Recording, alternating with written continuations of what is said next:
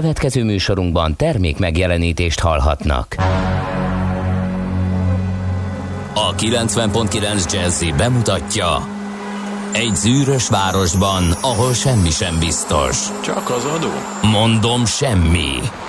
Ahol a kisbefektetőket senki sem védi meg a tőzsdei kilengésektől, és a sikátorokban leselkedik a kíméletlen hozamgyilkos. Csak négy férfi múlik a közbiztonsága. Hadnagy urak, merre vannak? A mindenre elszánt és korrumpálhatatlan alakulat vigyáz a rendre minden reggel. Kik ezek az állati nyomozók? Négy férfi egyeset és egy nyalóka. Ács Gábor, Gede Balázs, Kántor Endre és Mihálovics András. Az íróasztal mögül pedig Profit kapitány diktálja a tempót. Humor, emberi sorsok, közönséges bűnözők és pénz, pénz, pénz. Egy különleges ügyosztály. A Gazdasági Muppet Show minden hétköznap reggel a 90.9 Jazzin. De is figyelj, ne csak a bárányok hallgassanak. De miért? Ha nincs pénzed azért, ha megvan, akkor pedig azért. Millás reggeli. Szólunk és védünk. Szép jó reggelt kívánunk! Ez tehát a Millás reggeli 6 óra 30 perc és néhány másodperckor is vagyunk. Itt vagyunk ismét Kántor Endrével, és Ács Gáborral. És kiváló időjárással. Jó, persze ez is szubjektív, akkor a, úgy mondom, hogy a szerintem kiváló időjárással. Amikor szépen szellőzik, és e, jó lehűl, hűvös, lehet aludni, de nappal azért nyár van, úgyhogy aki akar, strandra is lehet menni, aki akar az árnya, a árnyékban hűsölve is kiválóan érezheti magát, nem sül le, nem izzad szét, úgyhogy ez ezt lehetne állandósítani. Természetesen ez nem kívánságműsor, és nem lesz állandósítva, hanem majd melegszik az idő, de ez van, élvezzük. A mostani néhány kiváló időjárású napot, de hát ez persze megint csak mondom szubjektív, mert van, aki a van, folyamatosan forró. törgő. Van, aki azt szereti, mikor két óránként újabb zivatar érkezik és szétveri a várost. Szerintem már senki nem szereti. De, de, de, de, de, de, de, de. Tudok, én neked, tudok én neked olyan fórumokat mutogatni. Én tényleg azt gondoltam, hogy van egy olyan határ, ahol már mások. Uh, Na mindegy, nem mondom, melyik időjárásos fórum természetesen. Uh, az embereknek a lelki világába, az időjárásért rajongó embereknek is a lelki világába. Tehát, hogyha a másiknál egy kicsivel több villám volt, vagy két milliméterrel több eső, uh-huh. akkor hát hogy milyen irigykedés tud kialakulni, egy döbbent, hogy kívül, kívülről olvasva. Megy, hogy bezzeg a Rajna-Vesztfáliai régióba, bezzeg Bajorországba, bezzeg Csengcsú városában, Kínába, ahol még a metróban is lehet kajakozni.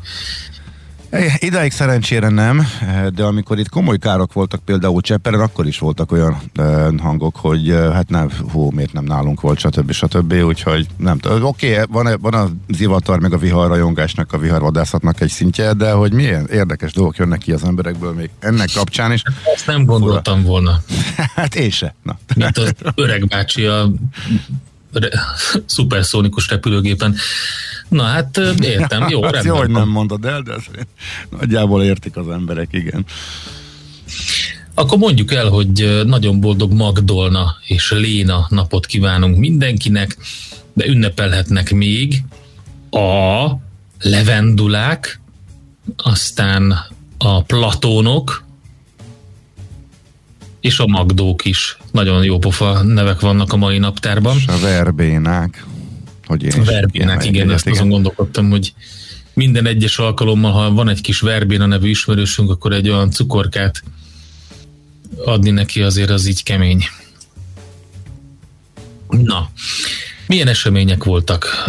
1456-ban, ugye tegnap beszéltünk már erről, mert július 21 és 22-én volt a Nándorfehérvári ütközet és ennek a diadala, ez mai nap is volt, illetve ma zárult, úgyhogy ma van a Nándorfehérvári diadal emléknapja is egyben, úgyhogy ez egy érdekes nap, illetve érdekes napról még beszélünk majd, de először mondjuk el a híres születésnaposainkat, például az 1911-ben született Muráti Livi magyar színésznőt, aki a 40, 30-as, 40-es éveknek a, az ilyen bálványa, egyik bálványa volt, egy színész díva.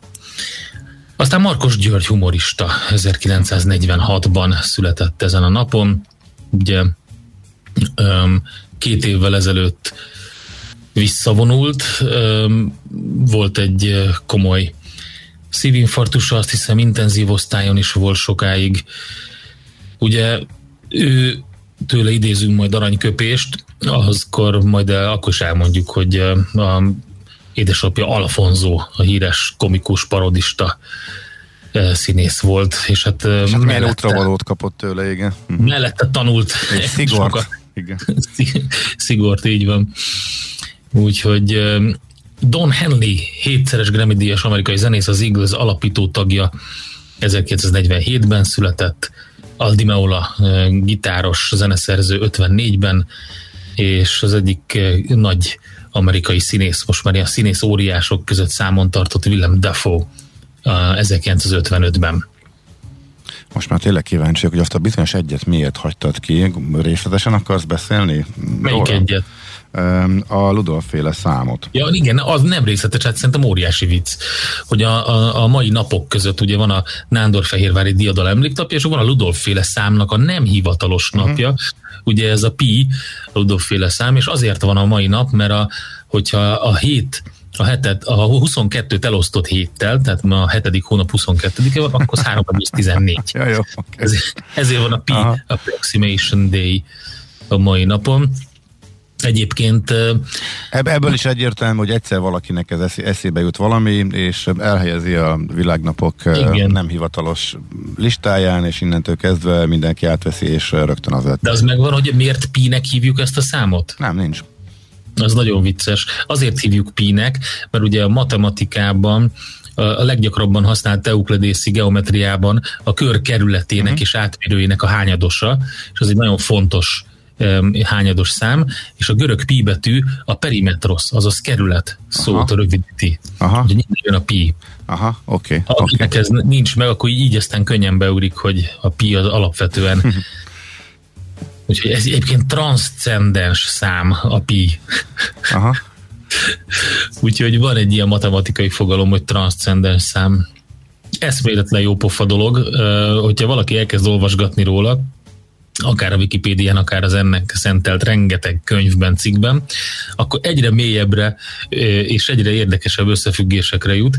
A végén már úgy érzi, hogy valami óriási összeesküvésben van, de nagyon vicces dolgok is vannak a pível. Uh-huh. Oké. Okay. Na, túljutottunk, szerintem mindenkit köszöntöttünk, akit szükséges volt. Még egy hallgatót is majd köszönteni fogunk, aki olyan meglepő zenei kívánságot írt, írt le, hogy noha ő is látja, hogy persze nem kívánságműsor, meg nem biztos, hogy szoktátok meg így, meg úgy, meg így, de annyira meglepődtem, hogy majd ki fogom keresni, amire ő gondolt, de majd csak egy kicsivel később most mással indulunk, és mindjárt megnézzük, hogy mit írtak, a, mit, mit írnak frissiben alapok.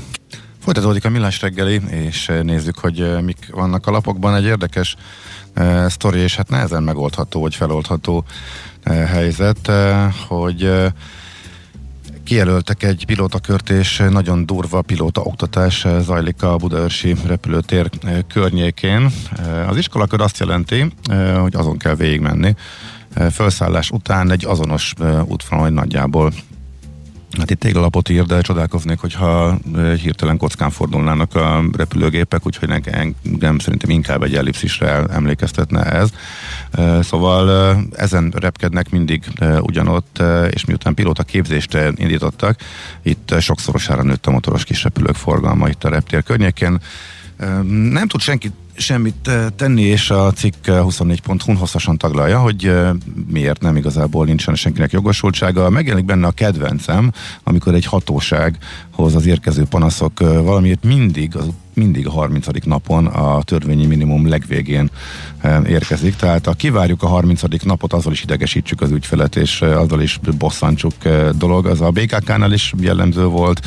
Az érdekes egyébként, ez egy ilyen bürokratikus gondolkodás, nem feltétlenül Igen. bosszantásra megy, hanem, hanem egész egyszerűen ott van a kommunikációs hiba szerintem, hogy úgy megy át a, az ügyintéző gondolkodása, hogy akkor kell válaszolni nem az, hogy addig, hanem hogy akkor kell. Tehát ez nagyon sokszor tapasztaltam én is, hogy aznapra van bekészítve a válasz, vagy akár egyébként a számlaküldéssel is hasonló a szituáció tehát a, a fizetéssel is. Amikor van a határidő a számlán, akkor az, az nap kell kifizetni. Tehát nem, nem, nem, a, nem határidőnek veszik, hanem az aznapra van betárazva. Furcsa dolog.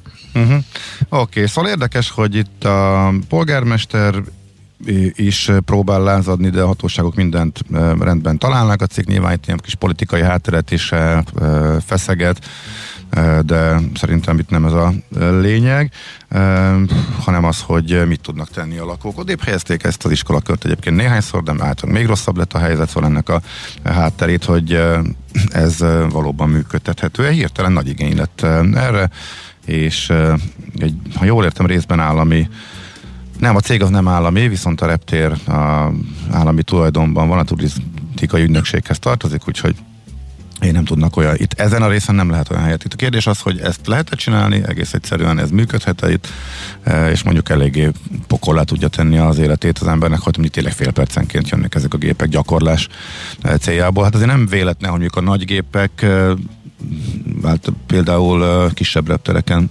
gyakorolnak, tehát mit tudom én, soha nem volt a vízernek menetrend szerinti útvonal a sármellékre, de a pilótákat például ott képzik, tehát a felszállást, leszállást ott gyakorolják, ott elég jól lehet kerülni a lakott területek környékét, illetve hát jó, sokkal kevesebb embert érint, hogy ez is szempont lehet. Na mindegy, ez a Budaörsi repteret érinti, és elég sok embernek okoz bosszúságot, tehát ennek a háttere 24.hu olvasható.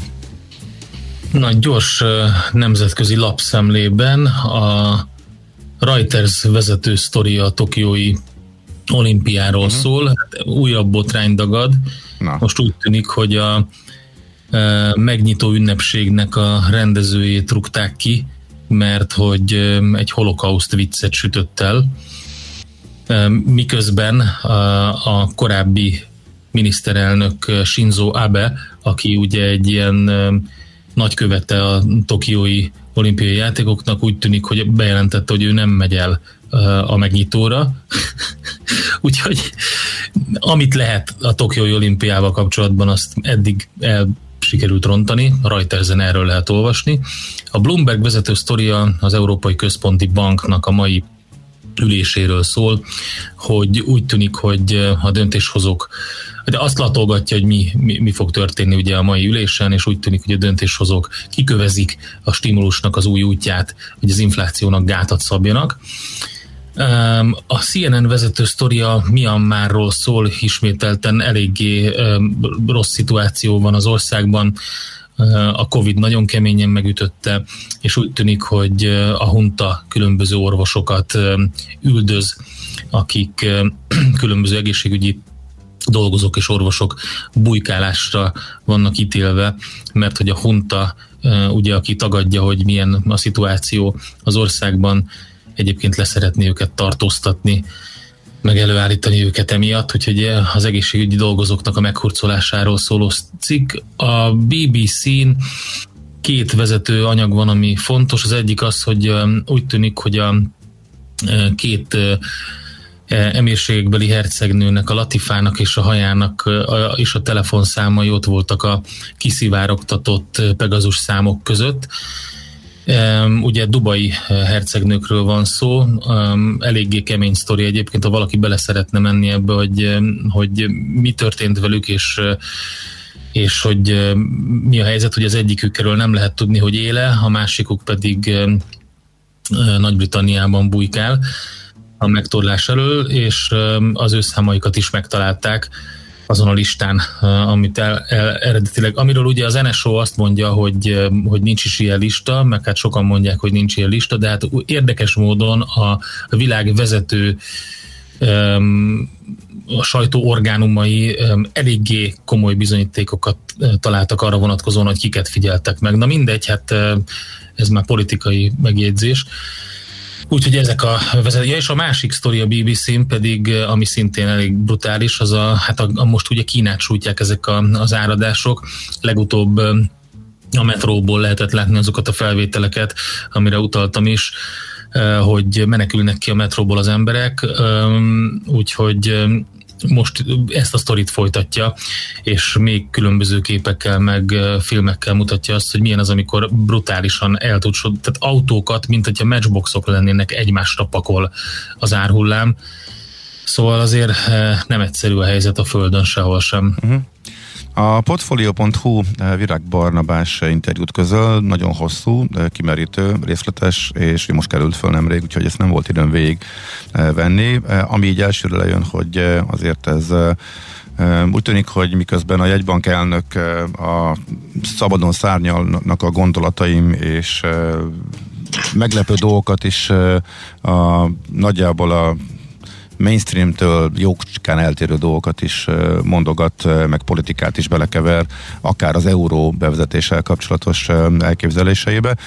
Addig a jegybank alelnöke, Virág Barnabás, az egyik alelnöke, az, aki így a földön marad, és nagyjából a, azt mondja, amit a piacok hallani szeretnek, és igazából amit a elődei is az euróval kapcsolatosan gondoltak, csak kisebb eltérések vannak ebben, tehát elkötelezett az euró sikeres és biztonságos bevezetés mellett. Húzok alá kétszer, hogy sikeres, ennek megvannak a kritériumai. Ezeket, én kritériumokat egyébként az MNB tavaly közölt, és tovább is ez alapján dolgozik. Ez egy kicsit körülírós, de mintha finoman helyre tenné, vagy kiegészíteni, akkor inkább így mondom Matolcsi Györgynek a szavait az alelnöknek a nagyon-nagyon szakmai nyilatkozata. Tehát így pár perc alatt átfutva ennyit látott, nyilván még sok érdekes is van benne, tehát akkor ajánlani is a millesreggeli.hu-ról két beszélgetést. Pogácsa Zoltánnal múlt héten beszélgettünk ebben a témában az euró bevezetésről, illetve a, a, erről a két eurós tervről ez volt a kiindítója, illetve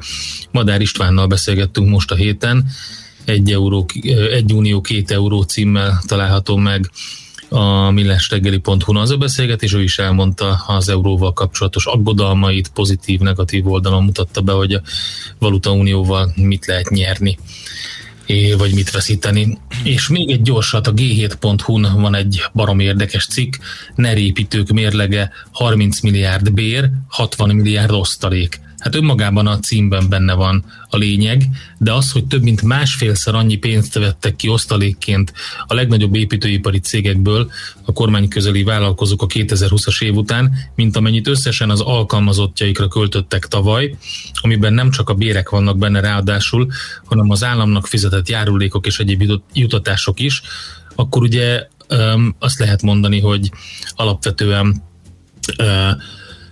a, az ilyen cégeknél több jut ugye a tulajdonosoknak, mint az alkalmazottaknak. Uh-huh. Um, aki reptér mellé költözik, az olyan, és innentől nem folytatnám, uh, de nem kell meglepődni, hogyha így jársz körülbelül uh, ez az üzenet a kedves hallgatónak, amin meglepődtem volna, ha nem érkezik egy ilyen. Szerintem nagyon nem ugyanaz egy uh, köztudottan egy, egy régóta ott levő nemzetközi nagygépeket kiszolgáló reptér közelébe költözni, és még ott is az, hogy egy brutális forgalombővülés van, meg irányokat váltanak, azért az árnyalhatja a képet, de mondjuk pont a Budaörsi reptér, ahol tényleg nagyon kicsi zajterhelés volt, nagyon kicsi forgalom, arra te számíthatsz meg majd akár 10-15 kilométeres körzetében egy ilyen kicsi reptereknél is majd arra az a usernek a hibája legyen, hogy odaadtak egy pilótaképzést és elkezdtek kijelölni egy kört, ami épp a házat fölött onnantól kezdve megkeserítik az életedet. Át azért ez azért nem ilyen egyszerű. Jó, hát akkor senki se költözön 20 kilométeres körzetébe a legkisebb reptérnek sem, mert hát, ha megjelenik majd egyszer egy pilóta képző cég, e, és akkor, hát mindegy, ez, ez, ez így azért egy kicsit, kicsit furcsa. Na, minden esetre nekem ez a hozzáállás azért annyira e, nem tetszik, illetve jól mutatja azt, hogy mennyire, tehát sok mindentől függ ez. Tehát vannak egyértelmű helyzetek, amikor annak tudatában mész valahova, hogy a negatívumait ismered, de hát ez, való, ez pont nem ez a helyzet. Na, oké, okay. akkor most gyorsan zenélünk, és mindjárt nézzük a tőzsdei híreket, a szép visszapattanást az elmúlt napoknak a korrekciója után. Hol zárt? Hol nyit? Mi a sztori? Mit mutat a csárt? Piacok, árfolyamok, forgalom a világ vezető parketjein és Budapesten. Tősdei helyzetkép következik. Na, mi újság volt Budapesten? És Budapesten uh-huh. fél százalék plusz, 6,6 milliárdos forgalomban emelkedett a BUX, és azt lehet mondani, hogy a vezető papírok azok közül a MOL és a Richter vitte fölfele. A tőzsdét a MOL 2%-os pluszt hozott össze, a Richter 0,8%-os pluszt, negatív oldalon a Telekom és az OTP előbb 0,6, utóbbi 0,3%-os mínuszban, de hát az OTP volt a forgalom java része 3,5 milliárd forint, egyébként pedig azt lehet mondani, hogy nem volt, nem volt annyira rossz nap az amerikai piacokon se, de ezt majd te elmondod. Igen, Ugye tegnapi, tegnap előtti amerikai visszapattanás indított el a fordulatot, Európa ennek nagyon örült, és Amerika megint fölfelé nézett ki, ezért Európában is egy jó, másfél-két százalék, sőt két százalék fölötti emelkedések is voltak, és Amerikában is, hát kicsit kevésbé lelkesen, de kitartott az emelkedés. Hát most még ezzel nincs történelmi csúcs, de a, tehát még az elmúlt napoknak a, az esését nem sikerült teljesen ledolgozni, e, de az lenne meglepő, hogyha ez e, bekövetkezne. Mi is történt? Hát a delta variáns terjedése volt a fő oka a korrekciónak, e, és most úgy tűnik, hogy hát de terjed ugyanúgy, de hogy most annyira nem érdekli a befektetőket. Nem tudnék ennél nagyobbat hozzátenni. Volt néhány cég, akik tettek pozitív kommentet. Azért van, ez Gábor. mondjuk, ez mondjuk azért ez mondjuk azért számíthatott mindenképpen. Először például, megijedt mindenki a delta variáns miatt, akkor volt a, a negatív korrekció, utána pedig egymásra néztek, és azt mondták, hogy várjunk csak, várjunk csak, várjunk csak. Hogyha ez így van, akkor további stimulusra lehet számítani. Ja, aha. Ja, értem, értem. Jó, a szokás. Ennek, ennek köszönhető, akkor, akkor viszont emelkedjünk, minden rendben van, majd Fed megment. Na, és akkor még azt magyaráznak, hogy miért pont uh, akkor ijedtek meg, mert hogy már az korábban is pont ugyanolyan rossz számok voltak, semmivel nem Figyelj, erősödött a terjedés, egy tök átlagos hogy... napon ez úgy működik, hogy jön egy hír, ott vannak a félelmek, beszélnek egymással tudod a folyosón, meg a, meg a kantinban, meg mindenhol, meg kaja közben, de ott van egy hír, ami megrángatja. És akkor abban a pillanatban minden dobnak. Hát nekem inkább technik... Ez ilyen pánikszerű sztori. Hát, inkább, te, hát azért pánik ebben nem volt, ez nekem inkább ilyen technikának, technikának tűnik, hogy oké, okay, hát már régóta lehet. beszélünk erről. volt.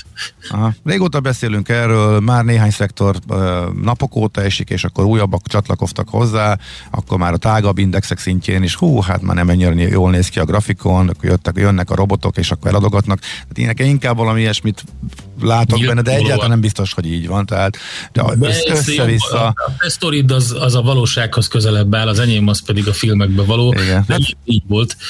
Össze-vissza a kommentár van. Viszont az, hogy utána miért pattan vissza, nagyon egyszerűen magyarázható, hát minden esésben azonnal visszapattan. Hát, annyi pénz van a piacon, hogy így van. Melyiket nem vették meg az elmúlt évben? Hát pont hát vannak itt olyan gyors jelentések, hogy ihaj. Hát nézd meg, a tegnapi legkereskedettebb papír, ami a legnagyobb volumenben a, a prímet vitte, az a Chipotle Mexican Grill volt. Majdnem 12%-kal erősödött, kijött a gyors jelentés, ami abszolút verte az elemzői várakozásokat, 40%-os bevétel növekedés volt a cégnél, és ha megnézett 2021 óta 33%-ot nőtt a részvény árfolyama. Uh-huh. Úgyhogy ilyenek vannak, de hát ott van a Chevron a 3,4%-kal, Under Armour 4% fölött, Macy's 4% fölött, gyakorlatilag mindenki. Az az érdekes, hogy én már ebből kimaradtam, úgyhogy nyugodtan mondhatom, hogy igazi loser voltam. Ugye modernában benne voltam, aztán eladtam, de most fölment, de nagyon-nagyon durván még a uh-huh. brutális csúcsokhoz képest, ami már abban annyi minden pozitívum bele volt árazva, hogy ó, mondtam nekem, ez már egy kicsit húzós, na onnan emelkedett még 20 valahány százalékot.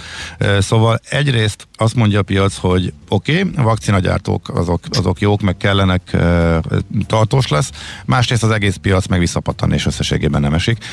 Szóval ez is mutatja, hogy kiemelkedően jól teljesítenek, mert hogy mégis van ez a járvány dolog, állítólag a piac szerint, például a Moderna, és a BioNTech is.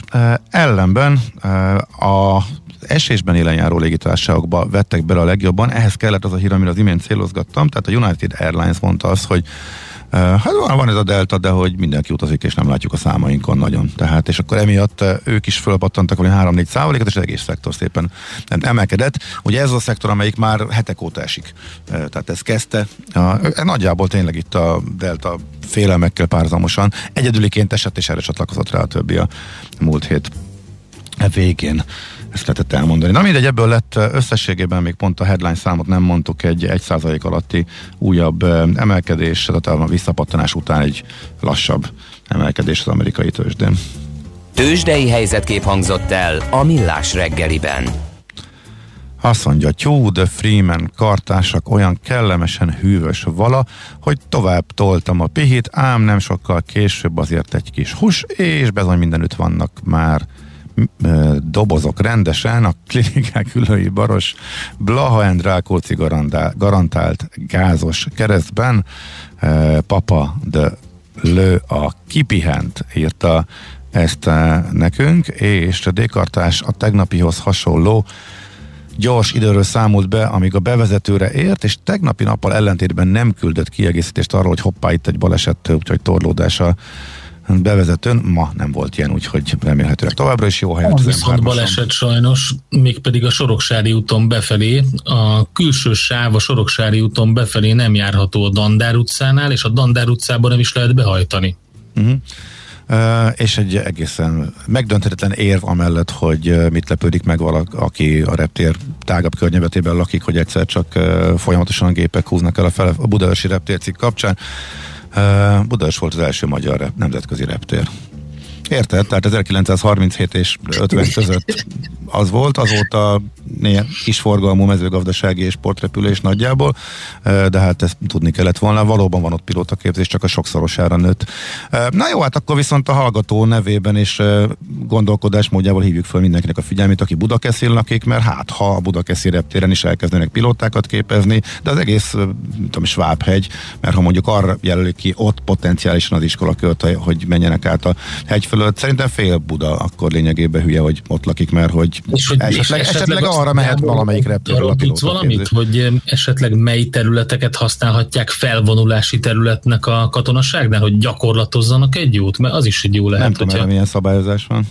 Hát mert gondolom, mi, mi lenne, hogyha elkezdenének gyakorlatozni különböző főtereken, meg ilyen nagyobb útakon? Hm. Figyelj, ennek valószínűleg van egy rendszere, nyilván egy település biztonsága a legfontosabb, hogy hol merre jelölik ezt ki. Próbálták ide-oda helyezgetni, hogy minél kevesebb embert érintsen, de hát egyszerűen a Budaörsi reptér nincs olyan terület, ahol ki tudná jelölni egy olyan kört alacsony magasságban, ahol gyakorolnak ezekkel a kis gépekkel, ahol ne fájna nagyon sok embernek. Úgyhogy itt vagy engedélyezett, hogy ezt csinálják, vagy nem. Ez egy ilyen egyszerű eldöntendő kérdés. Ezen érdemes lamentálni szerintem. Na, és hát úgy tűnik, hogy nyilván sokan akarják, hogy ne, de ellentétes érdekek is vannak, erről szólt a idézett cikk. Úristen, ránéztem az órára.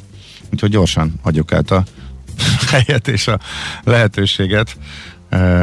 Taríboja következik a legfrissebb hírekkel, utána persze folytatjuk rögtön 7 óra után. Várunk közlekedési infokat, hogy a legfrissebbeket tudjuk elmondani, és segítsünk a többi hallgatónak. Műsorunkban termék megjelenítést hallhattak. A reggeli rohanásban könnyű szemtől szembe kerülni egy túl szépnek tűnő ajánlattal. Az eredmény krétával körberajzolt tetemes összeg. A tethelyen a gazdasági helyszínelők, a ravasz, az agy és két füles csésze és fejvállalakzat. A lehetetlen küldetés megfejteni a Fibonacci kódot. A jutalom egy bögre rossz kávé és egy olyan hozamgörbe, amilyet még Alonso Mosley sem látott. Millás reggeli, a 90.9 Jazzy Rádió gazdasági mapetsója. Vigyázat! Van rá engedélyünk! Folytatódik a millás reggel, jó reggelt kívánunk, 7 óra 15 perc van, majdnem egészen pontosan továbbra is Kántor Endre. És Ács Gábor. A két műsorvezető, és nézzük gyorsan, eh, mit tudunk a közlekedési helyzetről. Budapest legfrissebb közlekedési hírei, itt a 90.9 jazz jó reggel, Szentendrén a rendőrség előtt mérik.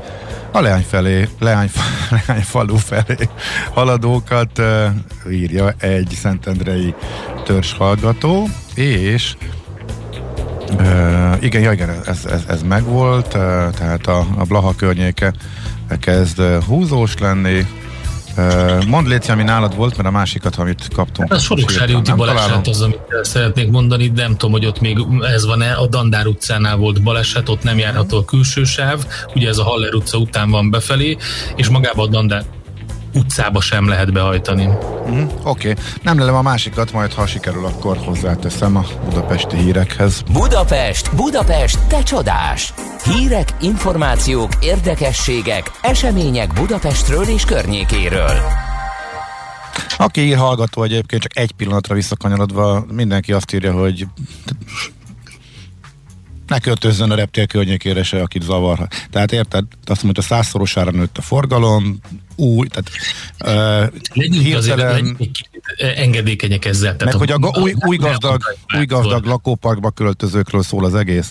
Nem. Most Kérném szépen figyelmesen A budapesti reptéről van szó, tehát tényleg tehát gyakorlatilag évtizedek óta sportrepülésre, rendezvényekre, egy pár mezőgazdasági gépnek a lemek felszállására, kis repülőgépekre szakosodott repülőtér volt minimális zajjal. Most, hogyha ott elkezdenek komolyan gyakorlatozni, akkor a, a teljes környéken lakókat te, persze meglepte ez a dolog, főleg Budaörsön, ahol először szálltak el az ingatlanárak az agglomerációban olyan szintre, hogy tényleg egy sik volt oda költözni. Ez egy új dolog, és akár percenként naponta százszor mennek és lakott terület fölött, és nem a lakópark fölött, hanem egy nagyobb körön, úgyhogy ez alapján kéretik megítélni ezt a helyzetet, mert itt úgy tűnik, hogy a beírásoknak egy része nincs tisztában arról, hogy pontosan igen, Budaörsi.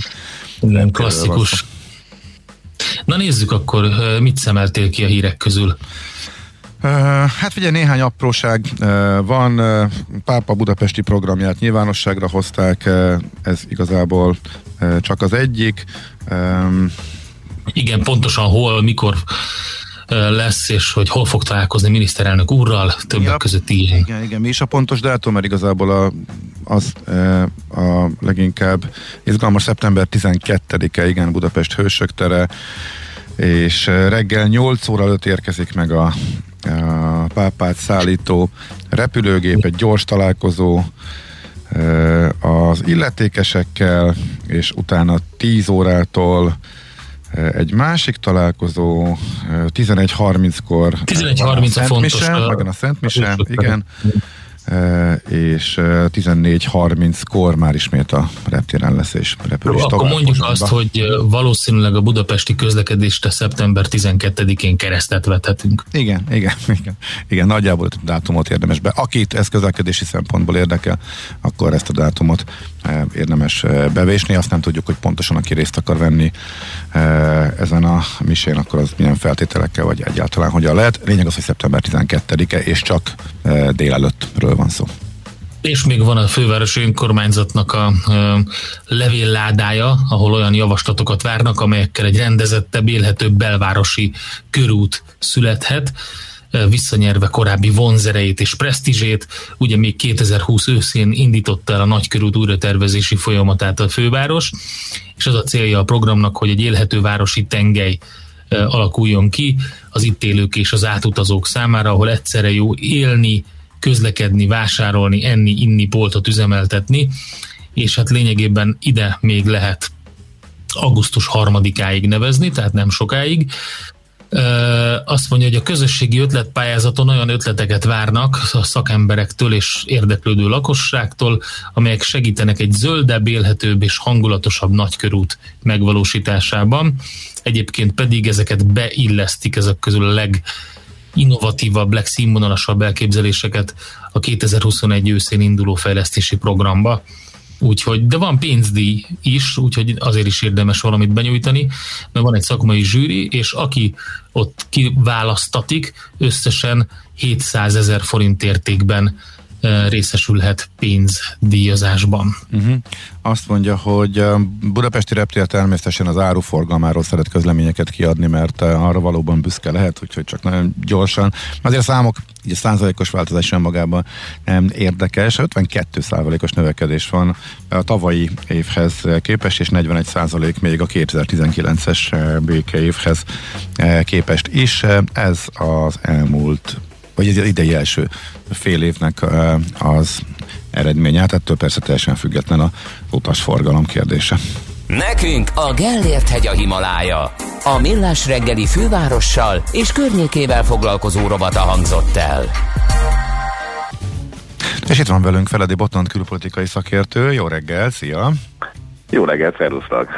Hát elkezdtünk beszélgetni korábban arról, hogy mi történik ezzel a havanna betegséggel, meg hogy mi, mi, mi a helyzet Bécsben, mint hogyha itt is bevetették volna ezt a új titkos fegyvert, amire te azt mondtad, hogy hát nem is annyira titkos, és mindenképpen fegyver. Aztán ugye megbeszéltük, hogy ezt azért érdemes lenne kivesézni, mert volt róla szó a sajtóban, de nem annyira mélyen. Aztán egyszer csak jött a Pegazus botrány.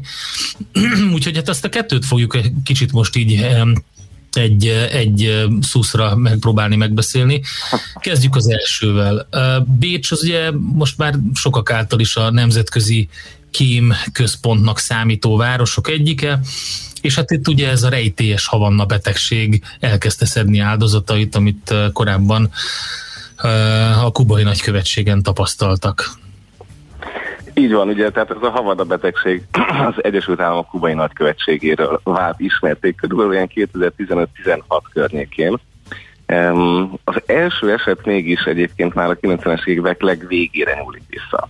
Uh, azoknak az áldozatai most már Parkinson kórosak.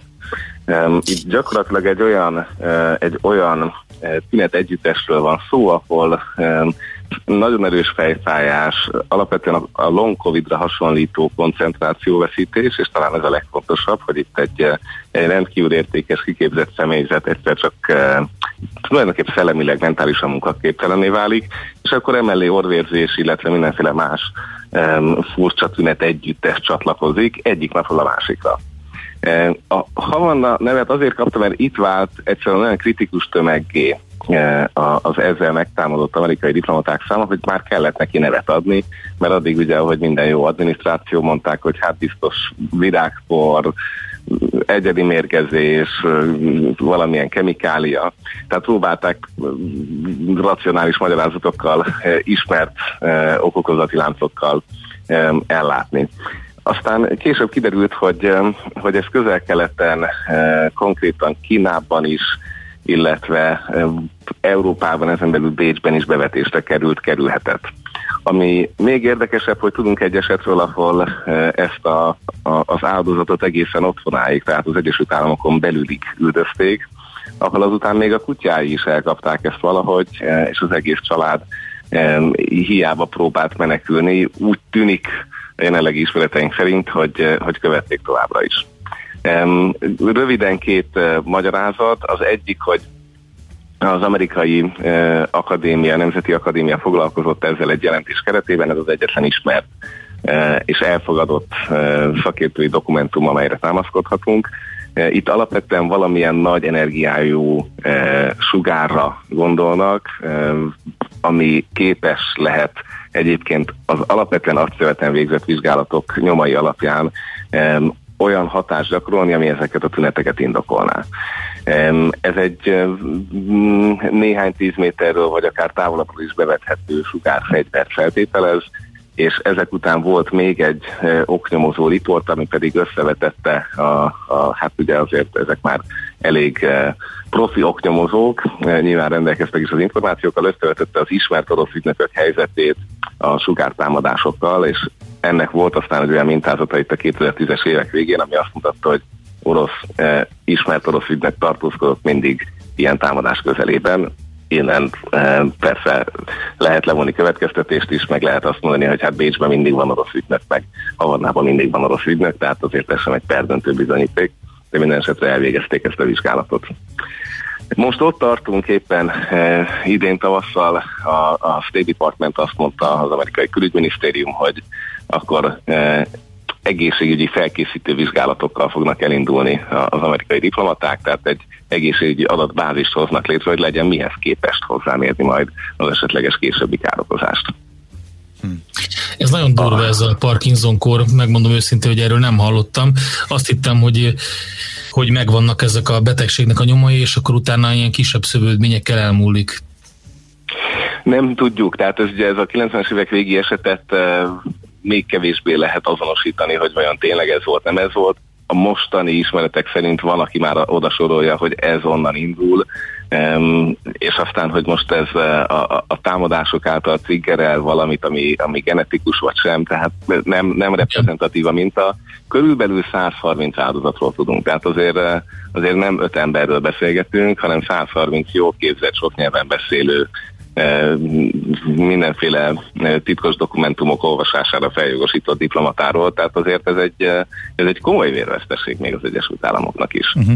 A másik, amit, és ez tényleg már csak a, a továbbgondolás adóknak teljesen saját vonalon, az is elképzelhető, hogy ezt a fegyvert egyébként már árusítják, tehát ugyanúgy, mint a kiberfegyvereknél, hogy, hogy egyszer csak kikerül a piacra, lehet vinni, E, és onnantól kezdve viszont ki tudja, hogy éppen kicsoda ki ellen fogja ezt bevetni. Tehát ugye ennek, hogy mondjam, hát a hagyományos módszer az az volt, amikor Ceausescu a szomszédtel lába betette 0-24-re a röntgengépet, és aztán nem tud meglepő módon két héten belül e, rákos lett a, a, a celalakó, és hamarosan meg is hal. Tehát, hogy ennek, ennek azért vannak előzményei így a, a, a szovjet blokkon belül is, meg, meg Romániában, úgyhogy, úgyhogy könnyen lehet, hogy mások is dolgoznak ilyenen, és, és mostantól nem fogjuk tudni, hogy ezt az oroszok, kínaiak vagy mások eh, használják, vagy kik jelenveti be. Hát ez egészen ijesztő. Tehát lényegében észrevétlen gyilkosságra, illetve harcképtelen tételre alkalmas az a tétel. Igen, igen, igen. Tehát, hogy magasan képzett uh, személyzetnek a, a munkaképtelen tétele, azért ez egy, uh, hát főleg így a 21. században ez egy, ez egy nagyon kemény, nagyon kemény támadás. Ez egy nagyon kemény támadás, és ugye ugyanez zajlik technikai szinten is, hogy sugárral a drónt, hogyan lehetetlenítem el a, a, a robot önjáró katonai egységeket hogyan fogom tudni ellehetetleníteni. Tehát hogy ez, ezzel a technológián régóta dolgozunk. Uh-huh. Most éppen hát most íveljünk át a másik oldalra, itt meg is említetted a kiberfegyvereket. Úgy tűnik, hogy az egyik ilyen kiberfegyver az elszabadult. Nem új a történet, hiszen 2017 óta vannak sajtóhírek, beszámolók erről, de hát ugye most sikerült valami olyan dokumentumot megszerezni ennek a nemzetközi újságíró csoportnak, ami alapján elindult a vizsgálódás, és hát gyakorlatilag a mérvedó sajtóorgánumok a világon mind beszámolnak róla hogy mi történik, mi zajlik. Itt nem csak arról van szó, hogy politikusok figyeltetnek meg más politikusokat az ő, ő rájuk veszélyes ellenzékből, hanem arról is van szó, hogy civil szervezeteket, újságírókat, lényegében bárkit, aki veszélyesnek ítéltetik, megfigyelnek és, és kinyernek mindenféle adatot a telefonkészülékükről. És ez nyilvánvalóan látszik a, a híradásokból, hogy ez nem egy ilyen centralizált valami, hanem zajlik gyakorlatilag mindenhol. Pont a hír beszámolóban mondtam, hogy a, hogy a dubai hercegnők is ott vannak a listán, többek között, ahogy egyébként magyar oknyomozó újságírók is. Magyar oknyomozó újságírók, vagy a e, szaudi követségen fölfűrészelt Khashoggi-nak a, a, a felesége és családtagjai, vagy magyar ellenzéki politikusoknak is úgy tűnik, hogy, eh, hogy volt olyan, hogy családtagjai, de, de Emmanuel Macron vagy a marokkói király. Igen, tehát hogy ez egy, eh, ez egy nagyon széles lista, mert hogy eh, minimum egy tudat országot lehet gyanítani, aki bevásárolhatott ebből az izraeli kémszoftverből, akik ezt használhatták, és ugye jelenleg azért itt a, a, a láncolati bizonyítékokkal még nem állt mindig minden lépésnél elő. Ugye van ez a telefonszámlistánk, ami feltételezhetően valóban azokat tartalmazza, akiket valamikor ebbe a rendszerbe betápláltak. Úgyhogy, úgyhogy tehát látunk egy programot, amit elvileg egy izraeli fejlesztőcég, izraeli minisztériumi engedély adhat el más országoknak, más államoknak, állami szerveknek. Mutan, hát nem ne akarnak beszakítani, de ma Igen. olvastam az interjút, a leíratát annak a, a rádiós interjúnak, amit az NSO-nak a egyik vezetője Igen. mondott a Tel Avivi rádióműsorban, ahol azt nyilatkozta, hogy ők csak olyan országoknak vagy kormányoknak értékesítik ezt a szoftvert, akiknek tiszta a, a rekordjuk, így, így fogalmazott. Tehát én ezzel egy hangosan felrögtem. Ez mit hát jelent? Igen. Hát, hogy nem érnek igen, vissza vele, emberi jogi ja. visszaélést nem követnek el. Szóval ez a bizonyított emberi jogi visszaélés, ugye ez egy nehéz kategória, mondhatni azt is, hogy időnként ez egy politikai, politikai eszköz. Mindenesetre a lista, amit eddig ismertünk, eh, az pont olyan országokról szólt, ahol ez a, ez a lista ez hát eh, meglehetősen hosszú és fekete volt, plusz Magyarország.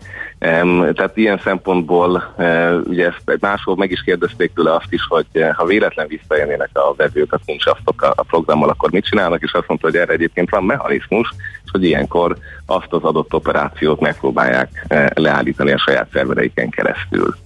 Eh, de ugye ezeket az állításokat nem tudjuk ellenőrizni. Tehát, eh, hogy, hogy, hogy ők most belső módon hogyan döntenek tisztaságról, emberi jogi mértékegységekről, egy embert még el lehet vinni börtönbe, de háromnál már nem adjuk el. Tehát, hogy ezt, ezt, eh, ezt szerintem még körbe fogjuk járni a következő hónapokban, mind az NSZ-val, mind feltetőleg más szoftvergyártókkal. Tehát talán ennek az egész történetnek az egyik lényege, hogy valószínűleg nem csak egy ilyen szoftvergyártó, és nem csak egy ilyen szoftver létezik.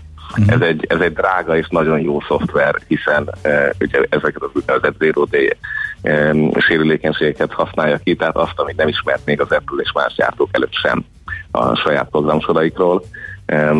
Ugye a magyar oknyomozók ezt körülbelül 15 millió per főre uh, becsülték, tehát 15 millió forint uh, per targetált uh, célszemély a, mint költség, amit ki kell fizetni a megrendelőnek. Ez azért nem egy alacsony összeg, tehát ezt, ezt valószínűleg tényleg nem csak magányomozó cégek vetik be. De biztos, hogy ilyen, ilyen még lehetséges. Ugye azt is tegyük hozzá, hogy olyan országoknak adták el, ahol házon belül ilyet nem tudnak kifejleszteni. Tehát azért a nagyobb országok ezt megoldják, ugye a házi titkosszolgálati laborjaikban ezt lefejlesztik maguknak, az ellopott Snowden eszközök nyomán kalapálgatnak, csavaroznak, és programoznak jó sokat, és, és adott esetben ezt lehet, hogy ők is meg tudják oldani. Tehát orosz, oroszok, oroszoknak, Amerikának, Kínának nagyjából megvan sajátban, ezt úgy nagy kijelenthetjük? Egész biztosan, uh-huh. egész biztosan. E, tehát nyilván nincs erre bizonyítékom, de, de nagyon csodálkoznék, hogyha nincs itt. Inkább az a kérdés, hogy a második kategóriának hol van a, a határa. Tehát hogy a franciák is, a németek is már ezt meg tudják maguk csinálni, a britek egész biztos vagyok benne, hogy meg tudják csinálni. Tehát, hogy, hogy vajon hol van ennek a befektetési eh, küszöbe és a belépési küszöbe. Hát igen, meg De... hogy meg tudják csinálni, illetve mire használják, illetve ki kell, ki kell vetik be. Pontosan, pontosan. És ugye, Botmond, tehát... kicsit, kicsit menjünk el a, a, a, hogy is mondjam, feltételezések irányába. Tehát amit olvasok, abból az derül ki, és amit te mondtál most, abból is az derül ki, hogy itt telefonszámonként, vagy targetált személyenként kell fizetni, ami azt jelenti, hogy a rendelkezésére van bocsátva egy bizonyos országnak, vagy szervezetnek ez a szoftver, de mégsem ők kezeli, hanem egy operátor kezeli, aki a telefonszám alapján targetálja a szemét. Na most, hogyha ebből indulunk ki, akkor az azt jelenti, hogy, hogy más országban lévő szoftvermérnök, más országban lévő operátor fér hozzá olyan információhoz, amit valaki, a megbízó megbíz, hogy egy célszemélytől kinyerjen. Hát számomra ez a hátborzongató ebbe a sztoriban. Igen, abszolút értem a, a, a felvetést, és nekem sincs nagyon más hipotézisem, mert hogy, mert hogy ezt a zero day sérülékenységet, ami, ami ugye önmagában millió dollárokat érhet, különösen ilyen típusúaknál, ezt nyilván nem adják oda ezeknek az országoknak a saját kezébe. Tehát itt, itt arra nincs is esély, hogy ezt azt mondják, hogy hogy akkor ezt most vegyétek és vigyétek és használjátok. Ti ugye nem is lenne meg erre a képességük, meg, meg eh, hát valaki ezt ott továbbadja, és akkor az egész szoftvermodell bukik. Tehát ezt az exploitot, ezt nekik, ezt nekik nagyon-nagyon szorosan kell védeni. Úgyhogy innentől kezdve a hipotéziset szerintem meg kellene, hogy álljon. És hogyha ez így van, akkor, eh, akkor ez azt jelenti, hogy kevésbé érdekli a megrendelő országokat, hogy az adataikat egyébként agregálhatják. Hát valljuk be, ebben az iparágban szinte kizárt, hogy ne tennék meg mint az, hogy egyébként megkapják azt, amit akarnak. Tehát eh, pont az, az, országos, az országok listája, akik bevásárolhattak ebből a szoftverből a eh, feltételezések szerint, az azt mutatja, hogy nem, nem azon izgultak, hogy most uh, akkor a hasonló feleségét még valaki lehallgatja. Tehát nekik megvolt az információ, ők ezzel eljártak. Nyilván technikailag lehet erre azért garanciákat kínálni, hogy akkor most mi az, amit tényleg lát a, a központi cég, mi az, amit nem, de hát... Hát, szóval ezen mosolyogjunk egy jót így egymás között. Igen. igen. igen. Hát igen, jó, igen. ijesztő ez a szép új világ, hogy az új modern technológiákat mire használják legelőször, úgyhogy és fogalmunk nincs, hát, fog ez kifutni, igen. De van, de van. Igen? És szerintem Na. pont ez az ijesztő, hogy, eh, hogy ennek a költsége folyamatosan csökkenni fog. Eh, tehát a bevethetősége szélesedik, a költsége csökken, és minden más eszközzel való összekapcsolhatósága nő. És akkor eh, majd a, ro- ro- rossz, rossz, szom, rossz szomszéd meg fog sugarazni, ha éppen olyanja van, tehát így fogja majd a... A rossz hát... szomszéd, ha olvasta az SMS-t a, a feleségének, amit küldtél, és félreérthető volt, akkor, uh-huh. akkor utána megsugaraz, de nem is a megsugarazás, de az, hogy az adatokat be lehet gyűjteni egyre könnyebben, az, az, az egész biztos. Tehát, uh-huh. hogy hogy, hogy melyik lesz az a nagyobb, először jó indulatú korporét, aki az arcfelismerést összekapcsolja minden mással. Ne felejtsük el, hogy Kína boldogan exportálja ezeket a technológiákat, és van is már benne tapasztalata. Tehát, hogy itt egyszerűen egy, egy olyan piaci növekedés következik, ami, ami előbb-utóbb egyéni szintre is a kapitalizmus logikájából el fog érni, és ha nem most kezdjük el ezeket rendesen szabályozni, akkor úgy leszünk vele, mint a klímaváltozással. Fogjuk a fejünket, hogy ez már túl késő. Hm. Hát Baton, okay. köszönjük szépen. Nem lettünk boldogabbak, de fontos volt erre fölhívni a figyelmet. Szép napot. Nagyon jó, nagyon jó, hogy a trendeket elkaptuk. Köszönöm szépen, hát a hallgatóknak is jó gondolkozást. Igen. Szép napot, jó munkát, szia, szia. Feledi Botont külpolitikai szakértő volt ismét a vendégünk. És akkor a zene után jövünk vissza azzal a dallal, amit a kedves hallgató, kedves törzs hallgató kért. Én teljesen meglepődtem, azt, hogy születésnap alkalommal egy T-Connection számot e, leadnátok. Egyébként, hogy megismertem őket, ezt nektek köszönhetem. Én nem emlékszem, hogy nálunk ment volna, inkább a funky feelingbe érzem, hogy mehetett. Egy néhány évig működött disco funk zenekar 70-es évek végéről, de hát hogy ne. Hallgassunk bele, úgyhogy ez is lesz majd a hírek után. Megfelelő alapozás nélkül képtelenség tartósan építkezni. A Ferde torony ugyan látványos, de egyben aggasztó is. Kerüld el, hogy alaptalan döntések miatt Ferde pénztarnyat építs. Támogasd meg tudásodat a Millás reggeli heti alapozójával.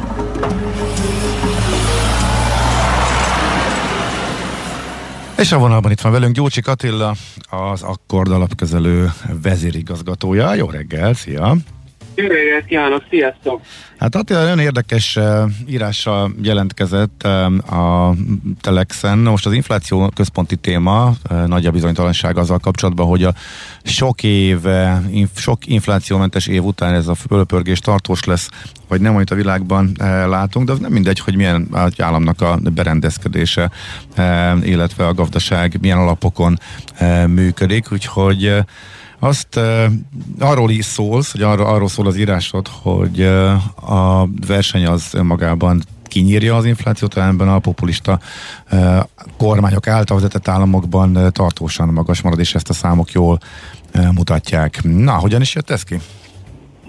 Igen, szerintem egy, egy, egy, egy gondolattal hátrébb lépve én azt mondom, hogy nagyon sokat beszélünk mostában az inflációról, és mindig a jegybankok meg a pénznyomtatás kerül elő ebben a témában. Ugye, hogy majd azért lett nagy infláció, mert ugye a koronavírus után jött a pénznyomtatás, és ez majd inflációt okoz, és ugye az látszik, hogy Például Japánban 30 éve próbálnak pénznyomtatással inflációt generálni, tehát azt gondolom, hogy, hogy ha most infláció lesz, akkor nem a jegybankok lesznek a, a feltétlen felelősei, vagy kizárólagos felelősei ennek, hanem szerintem másokok lesznek, és igen, itt a Ugye két ö, dolgot lehet látni, látni, hogy egyrészt, hogy miért volt az elmúlt 30 évben nagyon alacsony az infláció, akkor én, én két dolgot emelnék ki, és ez, és ez válasz a kérdésedre. Az egyik, hogy a berlini fal leomlása után megindult egy, tehát egyrészt a világra szabadult szakképzett munkaerő nem csak Kelet-Európából, hanem, hanem Kína is pont ebben az időben csatlakozott be a, a globális termelési folyamatba, tehát a munkaerő kínálat bősége az egyik oka az alacsony inflációnak, a másik oka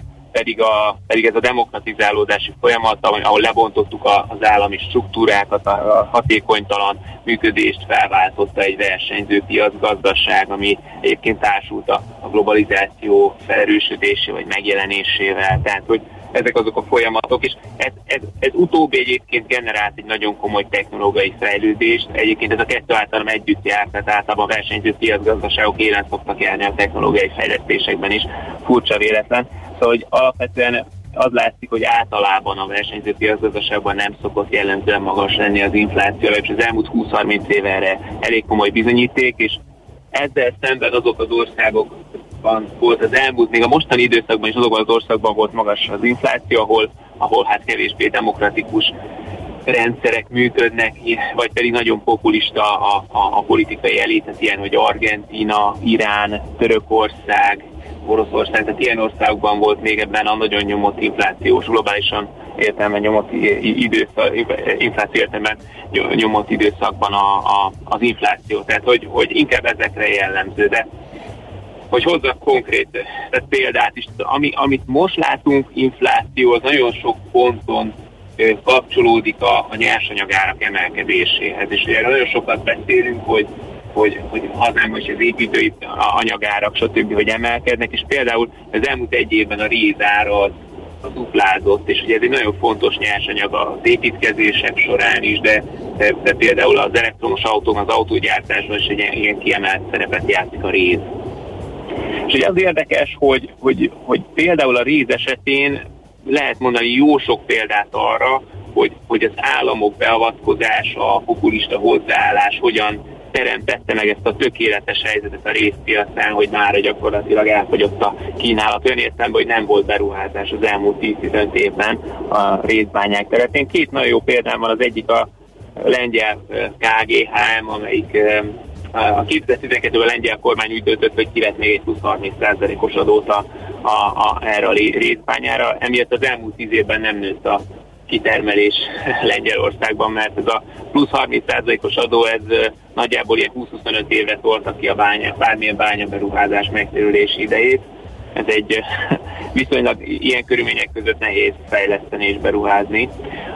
A, a másik az egy picit messzebb van, Indonéziában a Freeport McMoran, ez az amerikai tőzsdén lévő cég egyébként ő az ország legnagyobb beruházója mind a mai napig, és a 2010-es években az indonéz kormány, kormányok azok folyamatosan sanyargatták a Freeport McMoran, volt export, védexport tilalom, különböző hatósági vegzálások, stb. Kb. 20 milliárd dollárnyi beruházást nem valósított meg a Freeport emiatt, mert folyamatos bizonytalanságba tartotta a, a, a kormány és egyébként ez oda vezetett, hogy 2019-ben visszaállamosították, és a, a felét visszavásárolta az indonész kormány ennek a, ennek a bányának.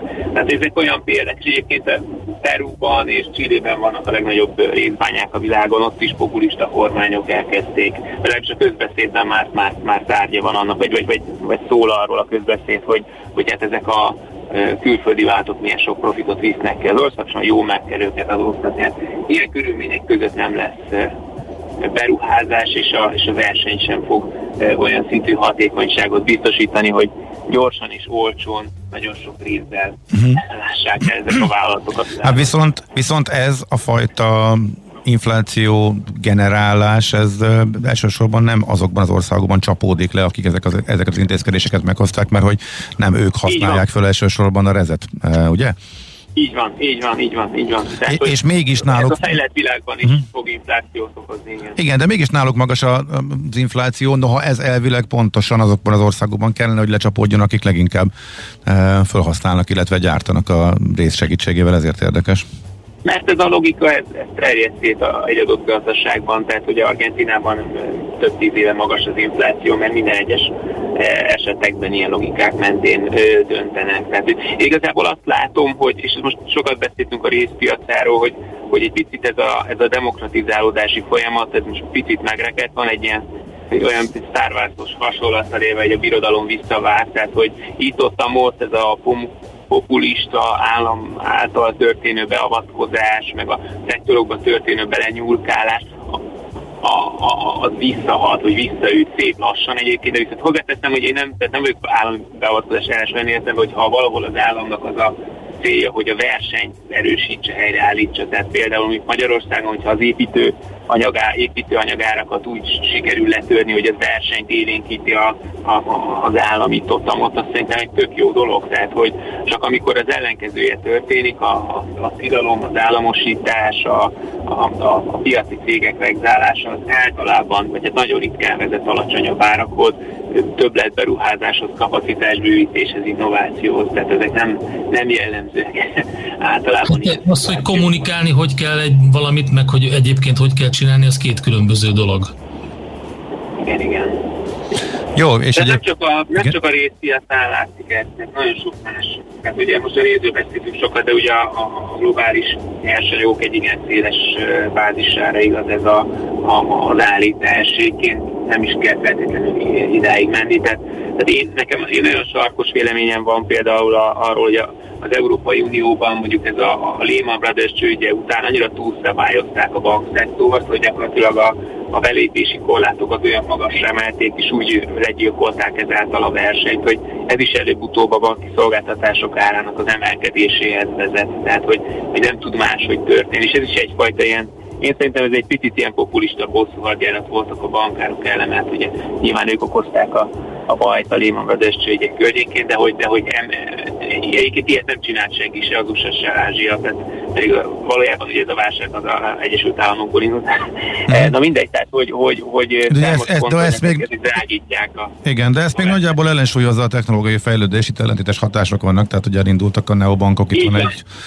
Ezt ide, időlegesen azért ez tompítja, sőt az ellentétes hatás, de aztán, hogyha ez kifut, vagy megszokottá válik, akkor kérdés, hogy mi történik. Ez nagyon érdekes kérdés, pont ezek a, ezek a, ezek a startupok, amelyek a banki finanszírozást, vagy ezt a banki szolgáltatásokat, hogy is mondjam, próbálják versenyző módon megtámadni, ezek, ezek pont Európában terjedtek el, mert itt ugye annyira nagy a, ez a szabályozói arbitrás, tehát annyira na, nagy teher van a, a, a normálisan, vagy hát a szabályozott módon működő bankrendszeren, hogy hát itt van egy lehetőség, hogyha valakinek ezeknek a szabályoknak nem kell megfelelni, akkor tud gyorsabban, olcsóbban, professzionálisabban szolgáltatni. Uh-huh. Igen, igen, igen. Kicsit visszatérve még utolsó kérdésként az inflációról, tehát azok alapján, amit elmondtál, te is inkább abba a táborba tartozol, vagy levonhatjuk ezt a következtetést, hogy azért egy tartósabb e, probléma lesz? Itt mert sok minden e, megváltozott, tehát itt a nemzetközi trendek, illetve a kormányok hozzáállása alapján e, nagyjából ez az extrém alacsony e, inflációnak a hosszú időszaka ez véget ért? Abban nagyjából biztos vagyok, hogy a nyersanyagtermelés nagyon nagy része állami vállalatok kezébe fog kerülni, vagy pedig állami befolyás alá fog kerülni, és ez értelemszerűen drágítást fog jelenteni, hiszen a korrupció, járadékkeresés, a kevésbé hatékony működés, ugye a költségvetési korlátok, stb. ez mind oda vezet, hogy, a, hogy, hogy, hogy ebben a szektorban szerintem tartósan kell számítani arra, hogy, hogy a nyersanyagok ára magas marad. A, az a kérdés, hogy az infláció ö, ö, hova megy pontosan, azt szerintem nem azt fogja eldönteni, nem feltétlenül egy kérdés fogja eldönteni, hanem az, hogy egy ilyen árbér spirálbe indul-e. Tehát egy, az a másik probléma, amiről az elején beszéltem, hogy a, az, az elmúlt 30 évben azért volt olyan alacsony az infláció, mert volt nagyon jó munka, szakképzett munkaerő kínálat a világban, és ez az, ami most megváltozik. Tehát a baby boomerek miatt, plusz amiatt, hogy Kínában a népesség növekedés gyakorlatilag ö, ö, megállt, és, ö, és Kína volt a másik nagy ö, munkaerő kínálatteremtő a világban.